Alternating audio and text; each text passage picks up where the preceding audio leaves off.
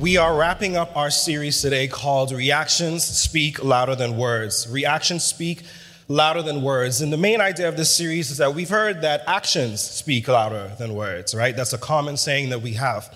But the truth of the matter is that our, often our reactions to things speak louder than our actions or our words. And so this series is all about learning how to have some self control and to have some self awareness as we experience conflicts um, and uncomfortable situations in our lives. A month ago, I would have preached a sermon called Shut the Door to Distractions, and that message seemed to resonate with a lot of you. And it was talking about enemies and how we approach people that oppose us. Um, and there was a lot that I didn't get to say in that message because it was, you know, got to get y'all home on time to eat lunch. Um, but consider this kind of a continuation, that a part two of that. I feel like there's some things and some themes that really dovetail really well in this message. Today's message is called If God is for You if God is for you, and this whole idea of what it means for God to be on your side. So I want to begin in my primary text today, Exodus chapter 14, verses 10 to 14.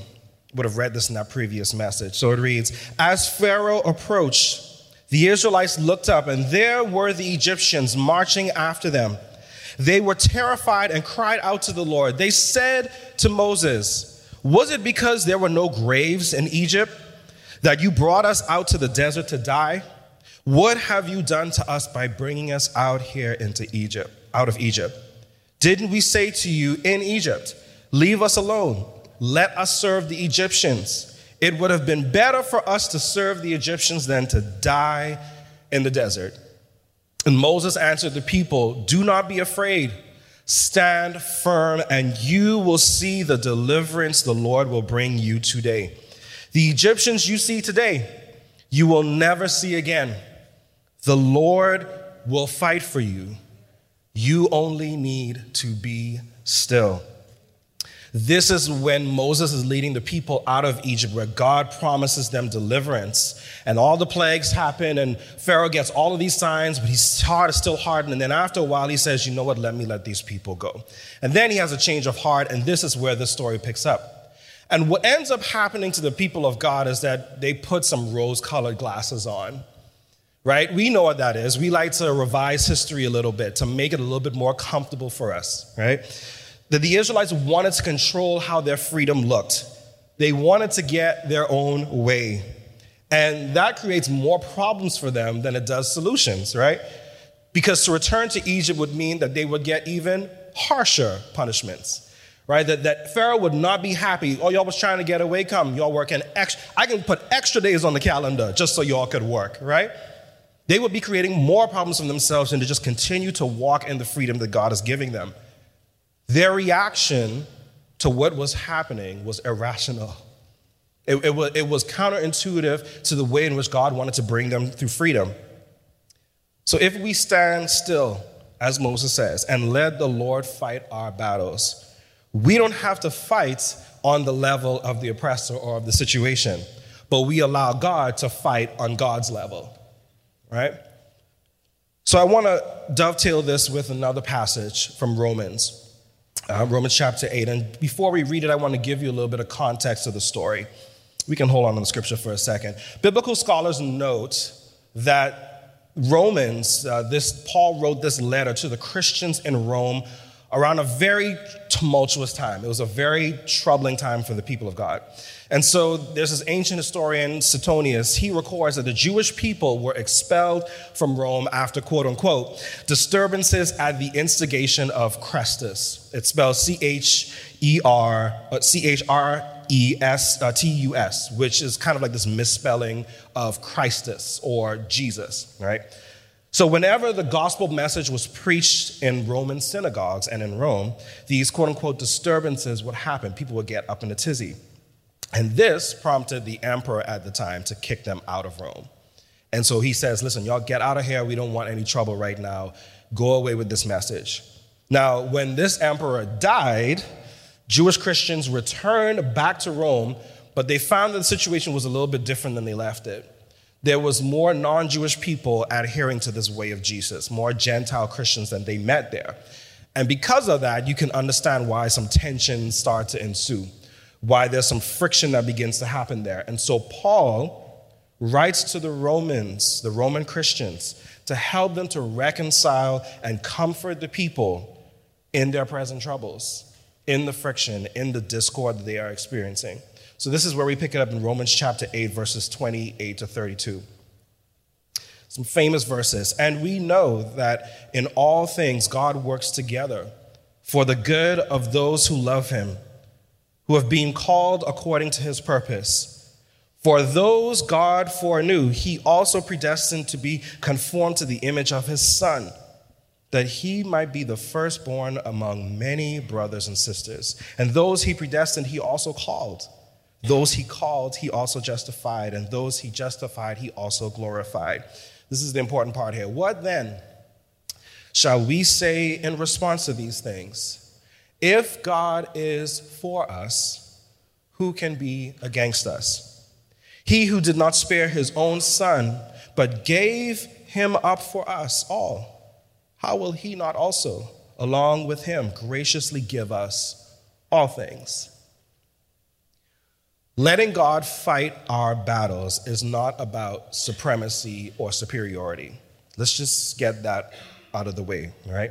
This is about releasing control and surrendering to God. The Roman Christians knew a little thing or two about persecutions and challenges. So Paul is admonishing them here to put their hope not in their own power to deliver themselves, but in the assurance that God fights for them in every circumstance that they experience. And so, even if the world around them does not extend love and justice, God, through Jesus, gives them love and justice lavishly and endlessly. I don't know much about the footballs. Um, Super Bowl was last week. I only went to help provide food and watch the Rihanna concert. I'm just to be honest, I know very little about football. It's a very hard game in my mind, and I'm a little bit too old to learn at this point. I'm not, I just don't care to. Um, but I really like the entertainment factor around football. I like the business deals and all of this news and all the stuff that happens, like the pop, the pop culture part of football, right? So in December 2022, there was this football game, the Raiders and the Patriots. Don't ask me where their teams are from. I just know they're the Raiders and they're the Patriots. And they had this game against one another. And there was this video that went viral on the internet of this woman berating this Raiders fan. I think we have a clip of it here. She is just going at him in his face after the Raiders won this game. And we just see this young man just standing there. He, he just takes it. He doesn't react. You could even see like her husband or whoever's with her is like, yo, I, I don't want any smoke, let's go home, right? But she is just going at him and he doesn't react. He doesn't retaliate. and people are trying to figure out, in, in light of this video going viral, who this guy was. Because it couldn't have been me. I would have duffed her out. She would have been lay right out on the ground, right? And people are like, who is this man that has just taken this, this beratement? Well, he reveals himself later on Twitter and he tweets and he says, I'd like to thank everyone for all the kind words. I'm the Patriots fan in the video. My name is Jerry Edmond, and that was my first ever NFL game. I didn't want to ruin my experience by retaliating towards that woman, so I kept my cool. Well, afterwards, when this tweet goes viral, the Patriots owner, Robert Kraft, did this.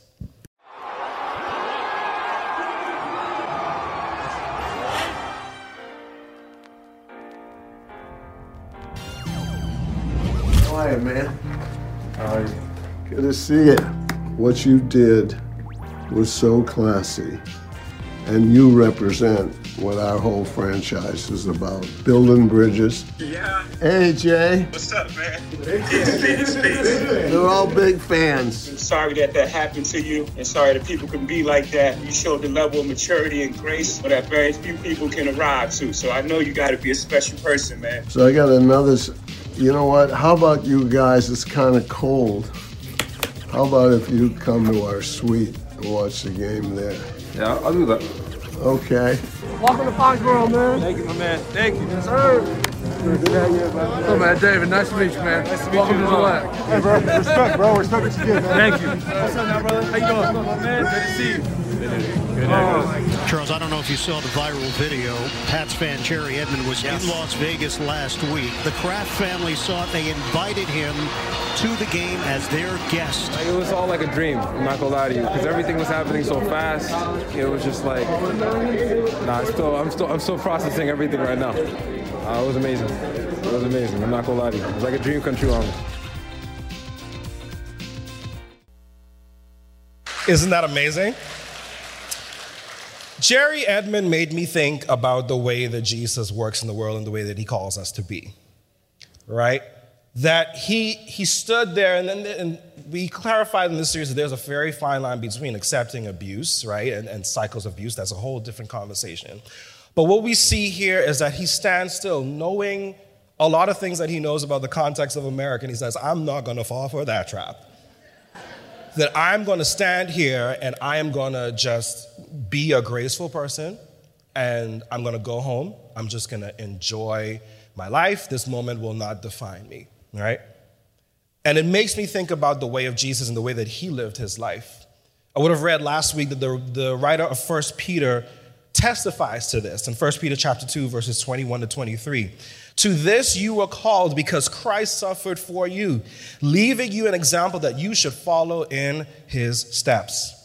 He committed no sin and no deceit, and was no deceit was found in his mouth.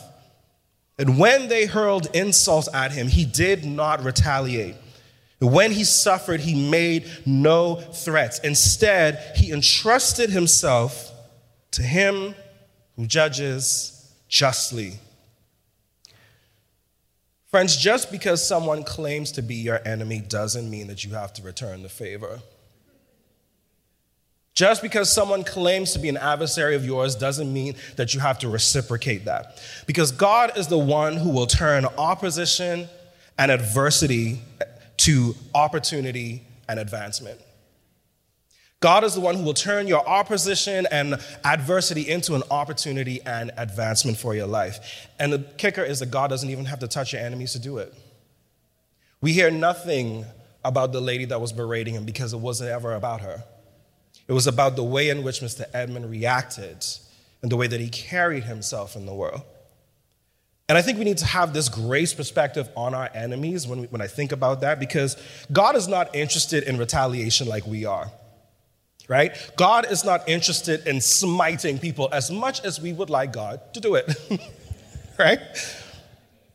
The more painful thing for our enemies and when we are enemies to others is to be confronted with the grace of God. That God gives us this opportunity to hold space and to hold grace for other people, that to see that it's not you, right? It's, it's, it's not you or the thing that you're saying to them, it's the thing that's going on deeper inside of them. The insecurity, the envy, the self hatred that they hold. And that's why they are reacting that way. And Jesus commands that we pray for them. That God will change their hearts and help them to see their own belovedness. And it doesn't excuse hurt. It doesn't excuse mistreatment or improper behavior, but it does help us to see the humanity in people and by extension, our own need for grace. Psalm 23, verse 5. The psalmist says, You prepare a table before me in the presence of my enemies. You anoint my head with oil, and my cup overflows. There's two dimensions to this verse that I, I, really like. On one side, there is this side of justice, right? That because our adversaries tell us that we don't deserve a seat at the table, God subverts this whole narrative by creating a table for us, right? For them to see. That God says, I'm going to create a table for you, even though others have denied you an opportunity. So there's a sense of justice here. But on the other side of it is grace and mercy that, and I broke this idea down a couple months ago, but what if it wasn't that God was preparing a table for us that we could just flex on our enemies? That we can just show off, right? What if it was God preparing a table for us with extra chairs? What if it was an open invitation to come and sit and eat? And God says to our enemies, listen, it's up to you. You, you can eat in the corner by yourself, or you can come and sit with us over here and have a good time. It's up to you. And that's the type of God that we serve. We see this in the Last Supper, don't we? That there was a table prepared, and Jesus sat with people that he knew would deny him and betray him, and yet still break bread with them and still drinks from the same cup. So maybe we need to revisit this whole label and this idea of enemies, right? Because sometimes it is appropriate so that you don't be naive and you walk into the world as if, you know, everybody's your friend when they're not. But then there are other times where we call people our enemies because we project our own personal hangups, our own insecurities, right? And stick with me here. Don't, don't run out quite yet. We've seen this in our country recently with this recent wave of xenophobia where we look at people from other nationalities, particularly our Haitian brothers and sisters, and we say that you are the other and you don't deserve dignity and respect, right?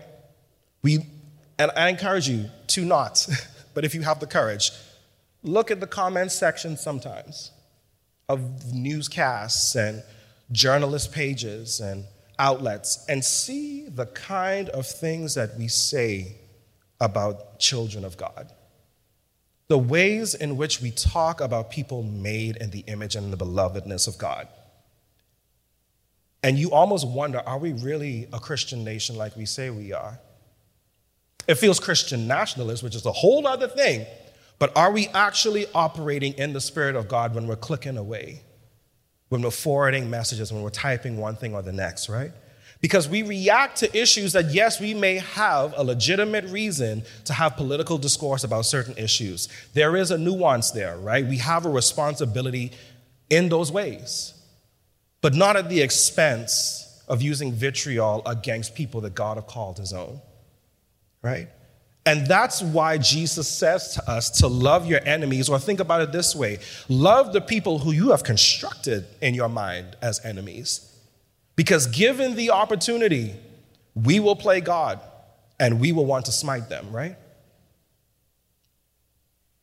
When we see this passage say, if God is for you, if is not a statement of uncertainty, it's a rhetorical device saying, since you believe that God is for you, why spend your energy on people who don't get you or imagining enemies that may or may not exist? Either way, God is for you and God is with you. And so, how do we know that God is for us? When we read in Romans chapter 8, verse 32, Paul says, He who did not spare his own son, but gave him up for us all, how will he not also, along with him, give us graciously all things? Jesus went to great lengths to the point of death, ultimately resurrection, to not stay there, to show us the extent of God's love, not just for us individually, but for all of humankind. And before we were even born, God knew us, God was for us, and we have the promise that God will always be with us. We read in uh, Proverbs chapter 15, verse 1, and this is my closing verse for today. A gentle answer turns away wrath, but a harsh word stirs up anger. A gentle answer turns away wrath, but a harsh word stirs up anger. In today's climate, it feels like we're often told that seeking peace or resolution is soft, right? That is passive, is weak, and by that very standard that we have created, Jesus himself would have been considered soft and passive and weak, right? That, that we would not be the disciples who are at the foot of the cross mourning him. We would be the criminal on the cross, jeering at him, saying, Why don't you save yourself if you're so bad? If you're so tough, if you're so mighty, why don't you save yourself? Right? We would be the ones opposing him, and we would be the ones saying, If you are so strong, show them who you are, take them out. But Jesus' perceived weakness was God's strength at work. God's grace, God's mercy, and God's love, even in his death, coming to life.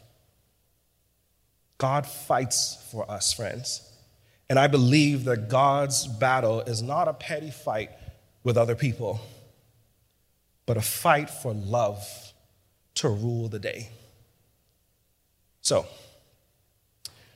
may we trade being maliciously reactive for being lovingly proactive in the confidence that God not only came to be with us, God is here and God is for us. Thanks be to God. Let's pray. Oh God, there are times where we want to have a quick word. We want to have something snappy to say. We want to have something quick witted to do in defense of ourselves, in defense of our pride. But God, may you help us to be slow to speak and quick to listen. That in the ways in which we live out in the world, that in the ways in which we react to things, that people may see you shining through. That they will look and they will say that there is something different about the way that these people walk and the way that these people seek peace and resolution in this world. God, challenge each one of us this day because there's so many things that come at us on a day to day basis. May God, you just inspire us to not just be peacekeepers, but to be peacemakers. The ones that go ahead and provide opportunities for us to come together and to be reconciled as you want us to be reconciled to you. May we react with ways that demonstrate love, mercy, grace, and that all of these things would give the world some hope that you are still at work, that you have never left us, that you have never forsaken us, and that you are always and always have been for us. In Jesus' name, amen thank you